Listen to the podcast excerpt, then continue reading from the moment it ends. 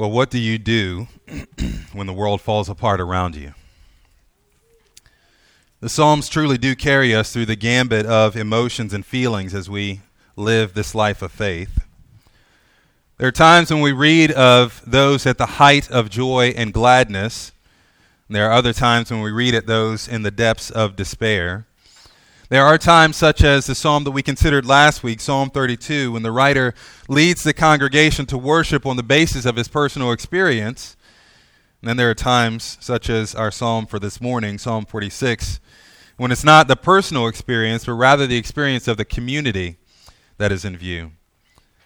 Just as in our day, there are times when the events that there are events that take place in the world that affect the entire community of believers and and therefore, the entire community joins in either to mourn or to rejoice, to lament or to give thanks. I've said frequently that the life we live is a life lived in community. Most of the time, when the world falls apart around us, we tend to turn inwardly. We fall away from others. We turn away from the church as we consider it not the people of God, but rather we consider church one more thing to do, which I shouldn't have to do because I'm suffering. That's how we think. However, as the people of God, we were never meant to be isolated. We were never meant to endure life alone, to suffer alone, or to rejoice alone. Psalms underscore that truth. Again, as they represent communal mourning, communal rejoicing, communal encouragement, communal faith in the Lord and His purposes. What we need in life as Christians is not the Americanized idea of self sufficiency, but rather the biblical reality of interdependency. We are a body, and collectively we draw near to God through faith in Jesus Christ. Collectively we grow, we mature, and collectively we find our confidence in Him alone. Our psalm for this morning shows us a community of believers who know how to endure hardship. They endure hardship, they endure difficulty and distress as a community by learning to trust in the Lord as a source of their confidence. And now more than ever, I think this is a message that we need to hear. Well, if you haven't, go ahead and turn to Psalm 46. I'll read the text, we'll pray, and then we'll look at it in detail. Psalm 46. God is our refuge and strength, a very present help in trouble. Therefore, we will not fear. Though the earth gives way, though the mountains be moved into the heart of the sea, though its waters roar and foam, though the mountains tremble at its swelling, there is a river whose streams make glad the city of God, the holy habitation of the Most High. God is in the midst of her. She shall not be moved. God will help her when, she, when morning dawns. The nations rage, the kingdoms totter. He utters his voice, the earth melts. The Lord of hosts is with us. The God of Jacob is our fortress. Come behold the works of the Lord, how he has brought desolations on the earth. He makes wars cease to the ends of the earth. He breaks the bow and the bow and shatters the spear. He burns the chariots with fire. Be still and know that I am God. I will be exalted among the nations. I will be exalted in the earth. The Lord of hosts is with us. The God of Jacob is our fortress. Father, we thank you for your word, that it is true, and that you sanctify us through your word. Open our eyes that we might behold wonderful things from your word this morning. Let the words of my mouth and the meditations of our hearts collectively be acceptable in your sight, for you are our rock and our redeemer. In Jesus' name, amen. Well, again, in times of distress, the people of God find comfort as they draw near to the Lord, who is a source of confidence for his people. We see that the Lord is a source of confidence in three ways in this text. First, he is the help of his people. That's in verses 1 through 3. Second, he is the heart of his people, verses 4 through 7. And third, he is the hope of his people, verses 8 through 11. He is our help, he is our heart, and he is our hope. Let's look at that first point. In times of distress, the people of God can be confident knowing that the Lord is our help. Again, verses 1 through 3. God is a refuge and strength, a very present help in trouble. Therefore, we will not fear. Though the earth give way, though the mountains be moved into the heart of the sea, though its waters roar and foam, though the mountains tremble at its swelling. Well, from the onset, we are reminded that this is a community oriented psalm. He says again, God is our refuge and strength. The focus of this psalm is not the experience of an individual, but rather the experience of a community. The community is in distress. We'll see that in just a little bit in more detail. And the psalmist, a worship leader identified as one of the sons of Korah, is leading the congregation to remember an essential truth about who God is. This is one of the things that I've said frequently during our Bible study. If you can't figure out the exact meaning of a book of the Bible or a passage of Scripture, one of the easiest things you can look for in the text is what does it say about who God is? Identify what it says about who God is, and if that's all you get from reading your Bible, that's enough. That's good. You can meditate on that. You can chew on that. You can grow on that. Well, this psalm is very clear from the start. It has a very clear declaration of who God is to his people. He is Again, our refuge and strength, a very present help in trouble. Now, we understand this is Hebrew poetry, so he's not referencing God as three completely different things here. It's all the same thought. In this one line of Hebrew poetry, the first half is sharpened by the second half. The first half, God is our refuge and strength, has ideas that are further clarified in the second. He is a very present help in trouble. Now, we may, on some level, understand what it means that God is a refuge. We don't tend to have a great deal of use for that terminology in our day. In their day, the term was extremely significant. A refuge was a place that you would go to hide from trouble. Perhaps there was a significant storm. Maybe someone was chasing you. Maybe a city or town was being attacked by a neighboring army. You would seek refuge, a place of shelter, a place of protection from impending danger. But the Lord is a refuge for his people, but he's also strength. Not only is it a place to hide yourself in the event of danger, a place of shelter and protection, but he is a place of strength. He is strength itself. He is strength personified. A shelter is good, a strong shelter is better. But again, he doesn't stop there. These two words, these two ideas are further sharpened by the second half of the line. He is a very present help in trouble. In other words, the refuge is near to you. The strength is near to you, it is not far. This is not a refuge that you need to travel 10 to 15 minutes to find. You see in some stories and some movies where there is impending uh, attack on a city, and the leaders of the city say, All right, we need to evacuate all of our people out of there. We need to get them to the stronghold, right? But but then someone says, well, the stronghold's like, you know, they got to walk through the mountain pass and they got to go under the this thing and they got to go through the woods and it's over the river and, you know, behind grandma's house, you know what I mean? It's, it's a little ways away. And so they're in distress because they don't know if they're going to make it to the stronghold in time before the attack comes. Well, God is not that kind of refuge. He is a near refuge. He is close to us. He is a very present help in times of trouble. You won't have to look far for him. You won't have to look far for that kind of strength. Our God is near to us. I've said frequently, unfortunately, again, one of the standard responses in times of great turmoil and distress is to simply stop.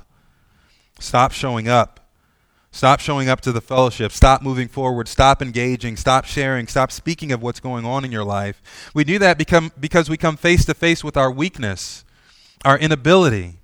And because of our pride, we think that others don't need to see all that. We think we need to be stronger. Or else we think that even if they did see that, it's not their burden anyway. Eventually, that leads to more thoughts of loneliness, and a cycle repeats itself over and over again. In times like that, what we need the most is not to distance ourselves from others, but it's to gather together with others and particularly so that we can be reminded by others that our God is near. He's not far from us. Back in our text, clearly there is some kind of significant trouble, right? Verses 2 and 3. Therefore, we will not fear, though the earth gives way, though the mountains be moved into the heart of the sea, through, though its swelling, its waters roar and foam, though the mountains tremble at its swelling. Now, it's unlikely that they were actually facing such a significant physical disturbance as envisioned in these words, right? This is poetry.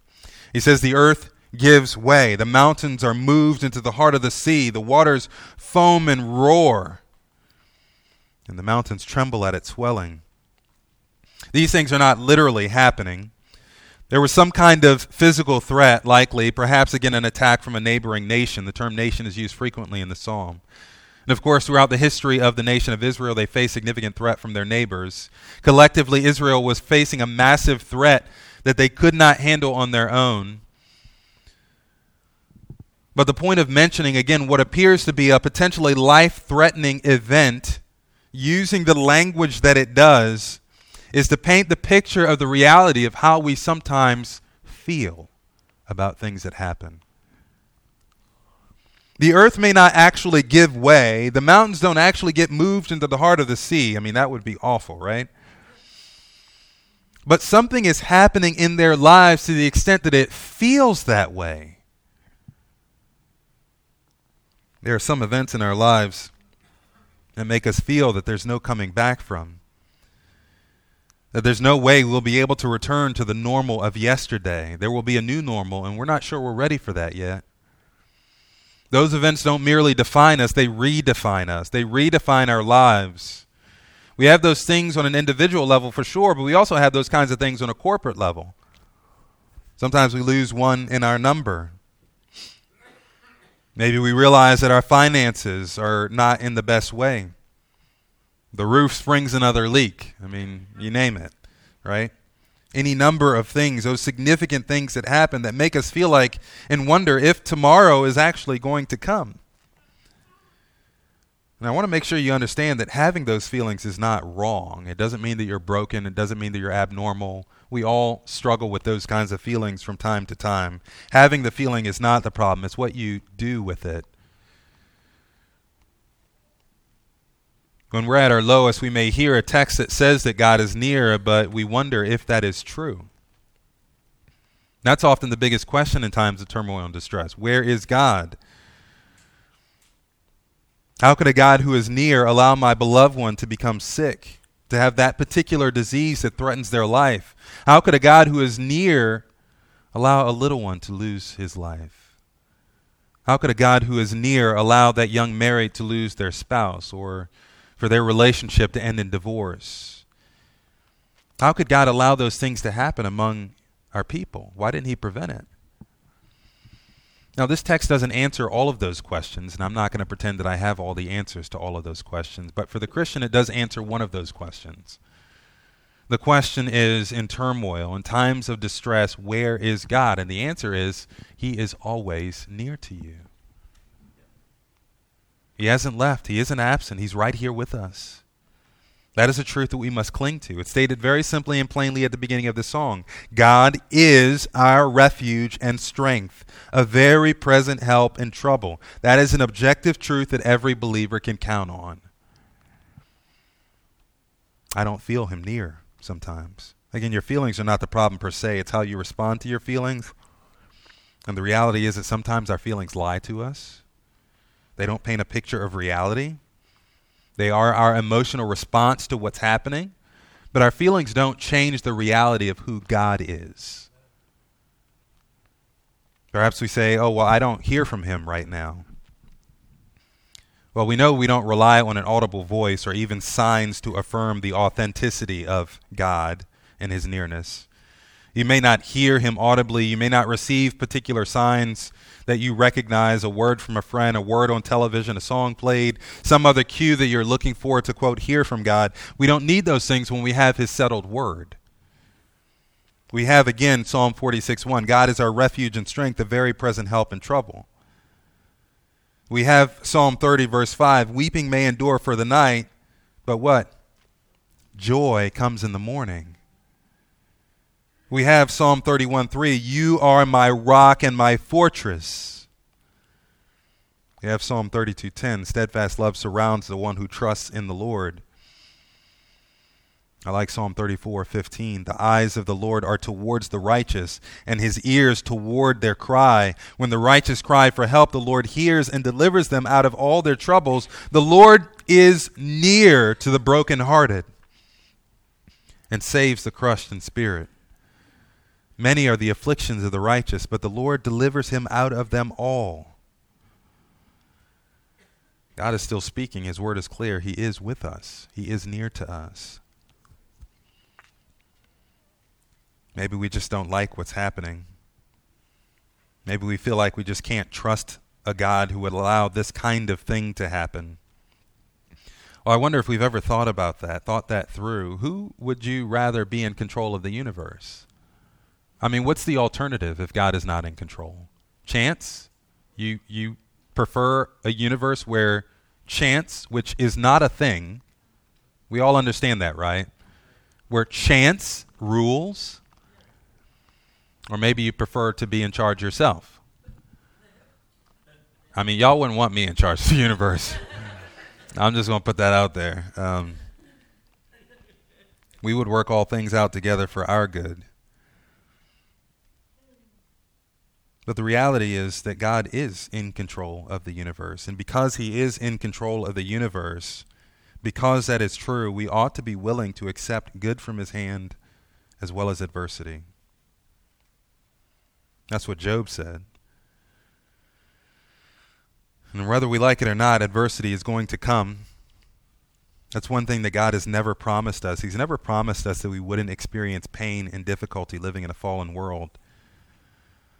But He did promise to be with us. And that's the truth that keeps us and that encourages our soul. He does affirm that He is with us, and this is a truth that we can count on, and a truth that we must consider and we must consistently remind one another of. Remember, this is a song that's being sung by the people of God. We see the ours and the we's and the us's, the plural collective pronouns, intended to make clear that this is a song that we sing together as the people of God. I wonder in times of distress, do you consider the Lord to be your help? Do you seek Him as your help? In times of adversity, do you seek to hear His voice through His Word? Knowing that even if you can't look at the Word of God on your own, you can come to the fellowship where the Word of God is central. And we sit around the Word of God together on Sunday morning. Whether it's through our prayers, through the songs that we sing, or the preaching, we sit around the Word of God. The focus is the Word of God every Sunday morning. And so this is where you need to be especially when you are in the midst of trial, so that you can hear from the Lord and be encouraged in Him. Heard a lot of people struggle with not only hearing the voice of God, but also asking for wisdom and knowing what to do in certain situations. And prayer is one of those things that we are to do corporately, and we're co- consistently encouraged to do corporately, and we make time to do corporately as a people of God. And sometimes people say that they don't know what to pray or how to pray, and they don't know. Maybe, you know, when it comes to singing songs together in the fellowship, they feel like their voice is not good enough. But the reality is that God has so designed the body of Christ to not be about you. And your presence in the fellowship of other believers is not just about you. It's not about your comfort level. It's not about your ability. It's about the fact that you have the opportunity to remind your brother or sister who's sitting next to you of what is true. Again, the we's and the ours in this passage, as we're singing this song together, we're singing to one another as much as we're singing in praise to God.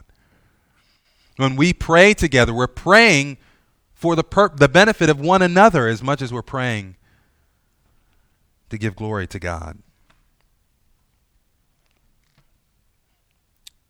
Well, the Lord is the help of his people. He's also the heart of his people. Verses 4 through 7. There is a river whose streams make glad the city of God, the holy habitation of the Most High. God is in the midst of her, she shall not be moved. God will help her when morning dawns. The nations rage, the kingdoms totter. He utters his voice, the earth melts.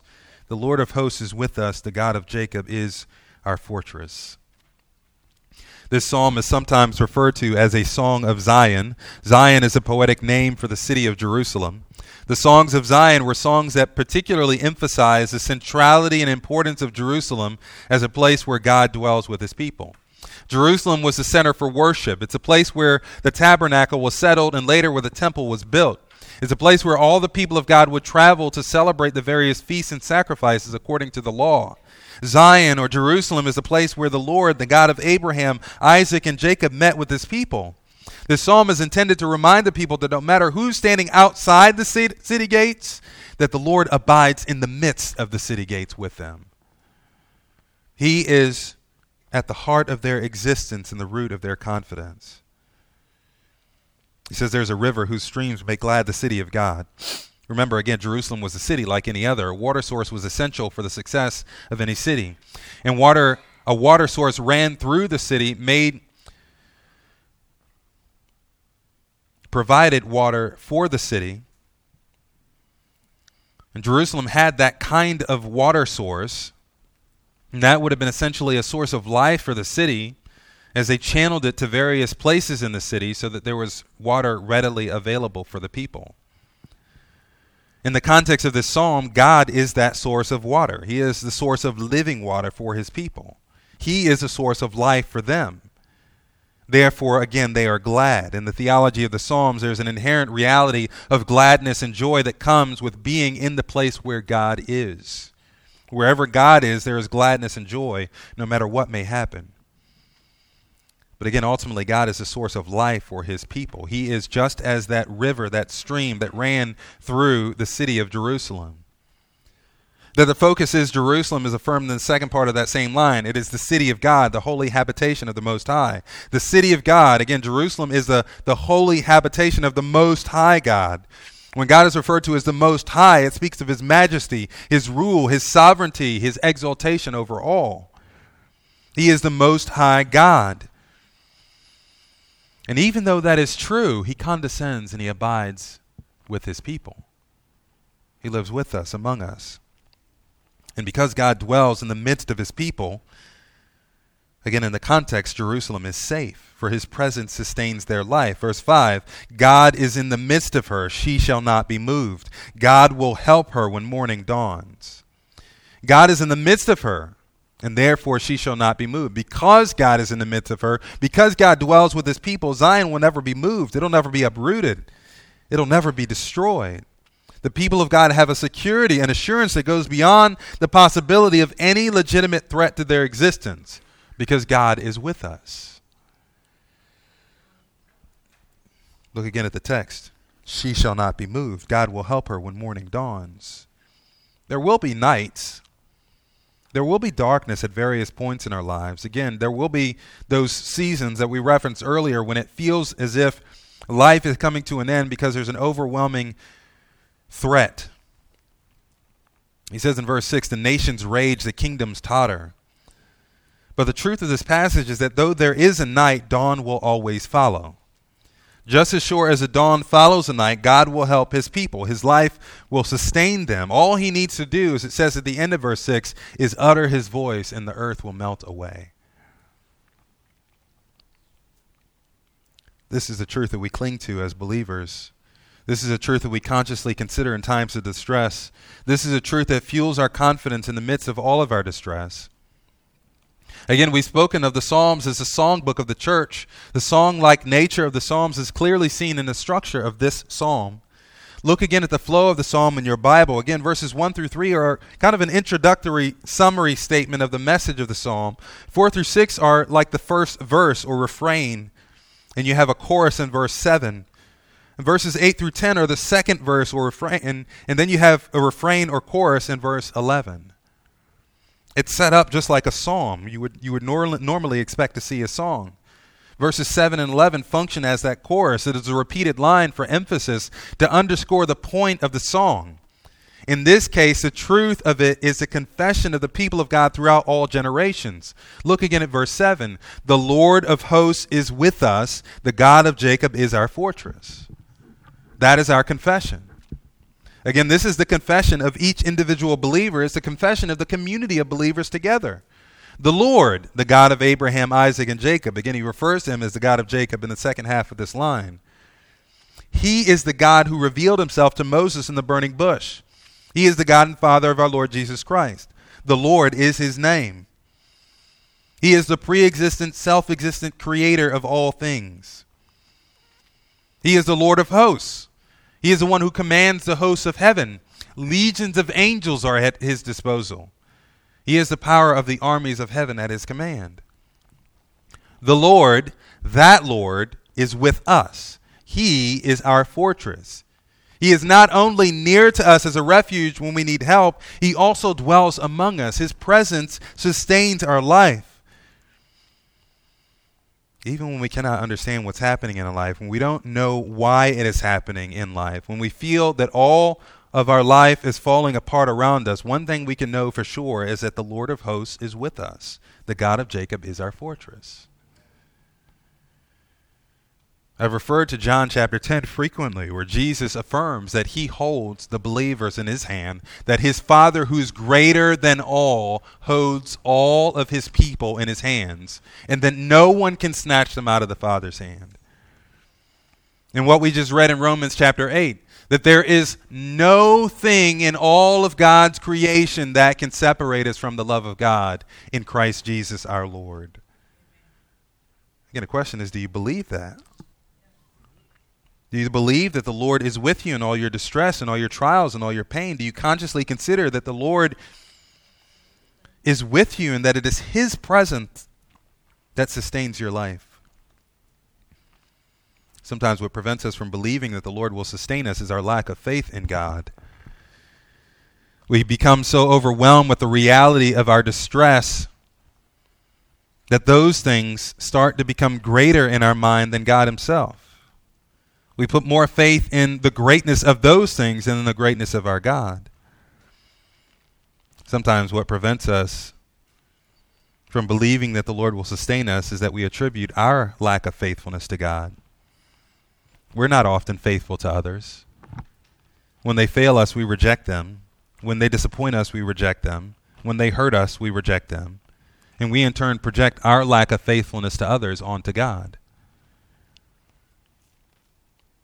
But the reality is that even though we do fail him at times, we do disappoint him at times, we do hurt him at times, God is not like us.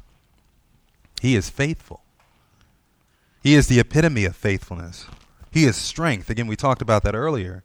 Therefore, he is a fortress for his people, not because we are always faithful to him or deserving of him, but because he is faithful. He is good. He is the giver of life ultimately we have that life as a result of our faith in Jesus. I'm reminded of John chapter 15. I am the vine, you are the branches. Whoever abides in me and I in him, he it is that bears much fruit, for apart from me you can do nothing. And the point that Jesus was making there is that him being the vine means that any branch connected to him has the life of the vine. And if you are connected to him, that life will never be cut off. If there's ever a time in which you are separated from the vine, you won't have the life, and so you won't be able to bear fruit. But the fact that you are connected to the vine means that you will bear fruit for him because of that relationship. When we talk about salvation, we talk about it in terms of eternal life. Eternal life is something that we have when we put our faith in Christ. Paul says in Colossians 3 that Christ is our life. He is the source of life for us. He is the vine. We are the branches. Because that is true, and we can never be separated from Him, it doesn't matter what happens in the world. it Doesn't matter what happens around us. it Doesn't matter what anyone else does. Because we'll always be connected to the source of true life. We'll always have eternal life as we trust in Him. Again, that's the point in this passage in Psalm 46. Those who in whom God abides as a river which flows into the city of Jerusalem, those who have the life of God abiding in them by faith in the Lord Jesus as a true vine, these never have to fear. They will never be moved. that has everything to do with who He is. He is the source of life, and He is faithful. Well, again, God is a help for his people. He's a very present help for his people. No matter how we may feel about our lives, about the things that happen in life, this fact still remains God is our help. He is near to us as a refuge in times of distress. Moreover, he is the heart of his people. Just as a city needs water to sustain life, God is the source of life for his people. He is the Lord of hosts. He is the God of Jacob. He is with his people as a fortress. He abides in them, and therefore their lives will never be shaken. It is not favorable circumstances that defines life for us. It's not the overflow of happy events. It is the Lord who defines life for us. The Lord is the heartbeat of his people. Finally, we see in verses 8 through 11 the reminder that the Lord is also the hope of his people. Look again at verses 8 through 11. Come behold the works of the Lord, how he has brought desolations on the earth. He makes wars to cease to the end of the earth. He breaks the bow the bow and shatters the spear. He burns the chariots with fire. Be still and know that I am God. I will be exalted among the nations, I will be exalted in the earth. The Lord of hosts is with us.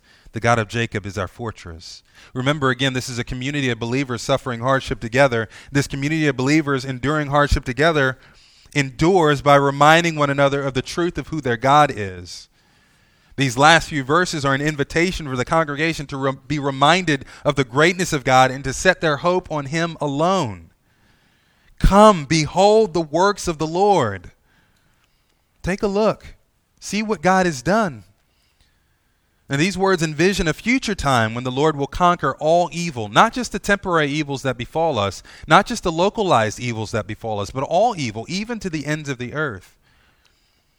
Listen again. Come behold the works of the Lord, how he's brought desolations on the earth. He makes wars to cease to the ends of the earth. He breaks the bow and shatters the spear. He burns the chariots with fire. Again, in context, this was a national crisis. There was some kind of conflict from a neighboring nation causing Israel to wonder if their world would be completely torn apart by an enemy. And the psalmist doesn't ignore the present day danger. He addresses that in the first section by reminding them of the nearness of God. But by this point, he doesn't leave them in the present day, but rather encourages them by pointing them to their future hope in the Lord. The greater hope is not that the problems I'm dealing with today will be solved. The greater hope is that someday the Lord will deliver me from all evil. He'll deliver his people from all evil. He will totally get, get do away with all evil. In their case, the deliverance was from all wars. Again, he makes wars to cease to the ends of the earth. That is complete deliverance. He breaks the bow, shatters the spear, burns the chariots with fire. All of these are instruments of warfare. These instruments would strike fear in the hearts of God's people. They will all be completely done with, done away with. He will bring desolations upon those things. Wherever those instruments of warfare are found, he will destroy them. That is his promise to his people. And therefore, he says in verse 10 Be still and know that I am God. I will be exalted among the nations, I will be exalted in the earth. We don't serve a God who promises only to meet our individual moment by moment self oriented needs. We serve a God who promises to make desolations of all that which can be used as an instrument of warfare, an instrument of evil, an instrument to affect his people with harm. He desires to be exalted, not just here in Catonsville, Maryland, but our God, the Lord of hosts, the one who is our refuge, our fortress, our strength, the one who is with us and for us, he desires to be exalted, to be glorified among all nations around the entire globe. He has a greater scope in his mind. Again, it will be as Isaiah said On that day, the earth shall be full of the knowledge of the Lord as the waters cover the sea. As Paul affirmed in Philippians 2, every knee will bow and every tongue will confess that Jesus Christ is Lord. I don't know about you, but that's good news to me. God is greater than my problems. He will not ignore my problems because they are my problems and He is my God. Again, we sing the chorus The Lord of hosts is with us. The God of Jacob is our fortress. He will not ignore my problems because they are my problems. He is my God. He is with me. But he is not content with only dealing with my problems today. He desires to deal definitively with every problem, every issue, the whole problem, the evil in the world. God is going to solve it on that day. That is his promise to us.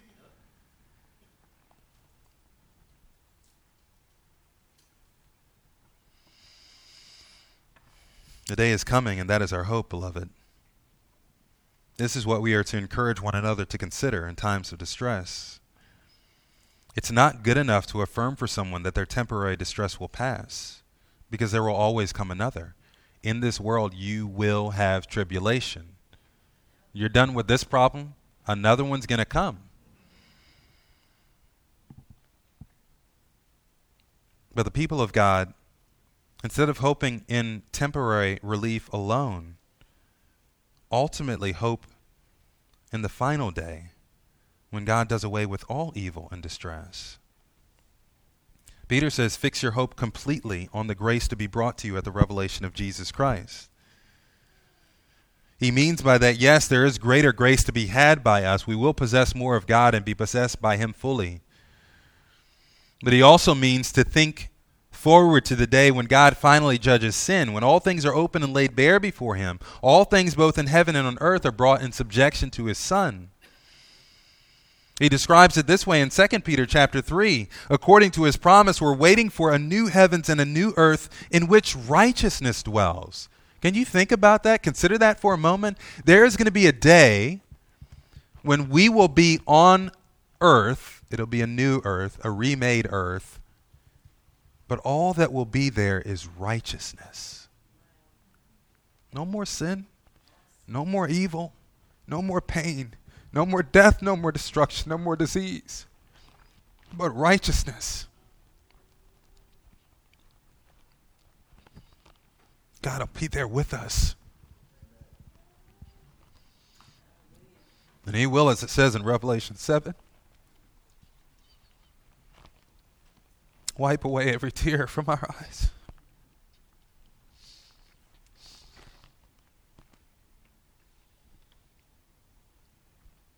on that day, whatever has caused you to weep in the past, whatever is causing you to weep today, whatever may cause you to weep tomorrow, the Lord has promised that He will wipe away your tears. And you won't have to worry about it ever again. That is our hope. Now, I'll say also that is the hope of the nations. When we think about evangelism, when we think about preaching the gospel, we evangelize and we preach the gospel, yes, because we're commanded to. But we evangelize and we preach the gospel ultimately because we know that the best thing for humanity is Jesus. It is His salvation, it is His righteousness, His rule, His justice, His equity it is a day when he truly does usher in a time in which there is only righteousness. When he finally makes wars to cease because he is the Prince of Peace. Do you think that's a message that the people of Ukraine need to hear? The people of Russia? People in any other war torn nation who constantly live under the fear and threat of a bomb dropping on their heads or that of their loved ones. They need to know about the God who is coming one day to rule with righteousness, with justice, with equity, who will make an end to all sin and pain and sorrow. You know him, and you need to tell others about him. The text says, Be still and know that I am God. That is a reminder both to us to encourage our hearts, and it's also a reminder to us to go and tell the nations about Him. Tell those who don't know Him about His goodness, about His grace. Well, again, what are you struggling with today? What has happened in your life which has caused you to believe that your world is ending? If you're a Christian this morning, if you're a believer in the true and living God by faith in Jesus Christ, and just as the believers of Psalm 46, you always have a reason to sing. No matter what is happening in your life, the true and living God, the Most High God, the Lord of hosts, the God of Jacob, He is your help. He is near to you as a refuge, a stronghold, a very present help, who makes Himself available in times of trouble. He is our heart. He is the life of the church. Because he lives, we live. Because he lives, we never actually have to fear for our lives because the life that he gives is eternal life, and he is faithful to keep us to the end. He is a true and living God, the Most High God, the Lord of hosts. The God of Jacob is our hope. He is our hope not merely because he promises to be with us and sustain us through our daily troubles, but much more because he promises to deliver us from all trouble, to bring an end to all trouble. He desires to be exalted among all the nations of the earth, throughout all humanity. Thus, he will bring an end to sin and its effect. That day is coming, and that day will be glorious indeed. In the midst of whatever turmoil you're facing today or in this season, the Lord is calling you to be still and rest in the fact that He is God. As we close the sermon this morning, I want for us to confess this same truth together. The refrain from this text, verse 7, verse 11. Let's say this together. The Lord of hosts is with us. The God of Jacob is our fortress. Father, thank you for this day. Thank you for the reminder of this truth. Thank you that you are God and that there is no other.